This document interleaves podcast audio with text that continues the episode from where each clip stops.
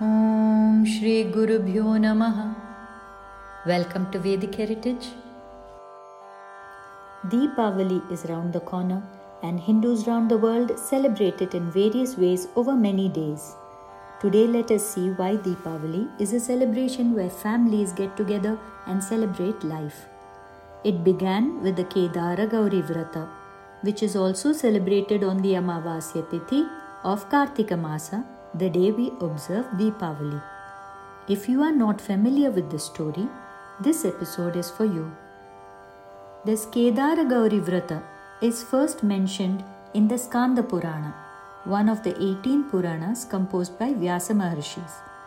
The Vrata is associated with a story which goes thus Once upon a time, hordes of Shivaganas, Devas, and thousands of rishis were worshipping Sri Shiva and Parvati Devi on Mount Kailash.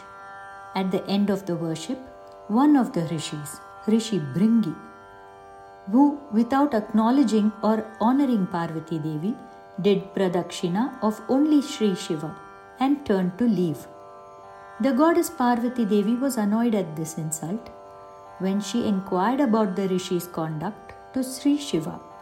He explained to her that Rishi Bringi was only concerned with attaining liberation and therefore he had chosen to ignore Parvati Devi, the provider of worldly enjoyment.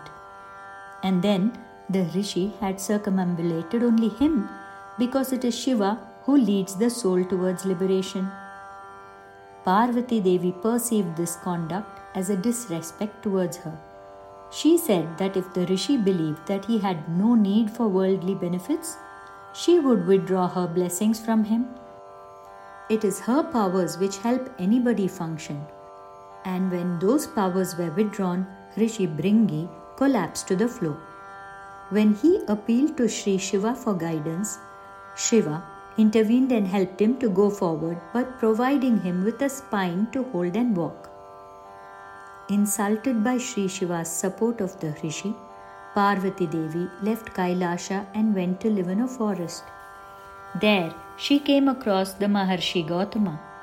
She sought his counsel on how she may also be venerated alongside Sri Shiva.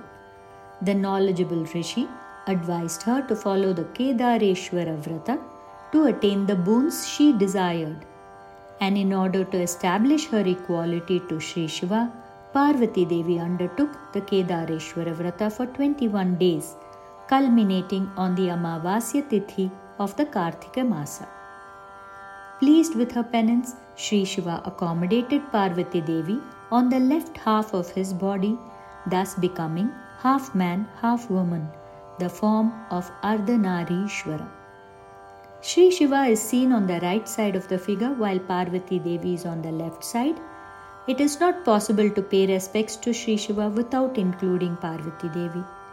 This day, when Parvati and Shiva became one, is therefore celebrated in many states of Bharat through the observance of the Kedareshwara Vrata. It is now referred to as Kedara Gauri Vrata, as Sri Shiva and Parvati are both worshipped together in the form of Ardhanarishwara. Originally observed as a 21 day long fast, ending on the Kartika Amavasya Tithi. Today, most people only observe the Vrata on the Amavasya day. And since it is a powerful Vrata, all the desires of the family, be it wealth, health, education, or success, can be achieved by this observance. Since this story symbolizes the family unit of husband and wife as equal partners, this Vrata is jointly observed by couples or even complete families. This is also the reason why all over India Deepavali is a celebration of family life and all that it has to offer rather than just as a religious observance. The story of this vrata is typical of most Puranic stories. It does not seem relevant to today's life and it also raises many questions in our mind. Why do gods and goddesses fight like humans? Why did the rishi ignore Parvati Devi? Was it because she was a woman? Why did Sri Shiva not support her and instead help the rishi who insulted his wife? Why did the Devi have to pray to Sri Shiva in order to gain equal importance? If you are curious to know the answers, then join me as I explore these topics in the successive episodes. Do subscribe, like, and share with like minded friends. Thank you for watching. Hari Om.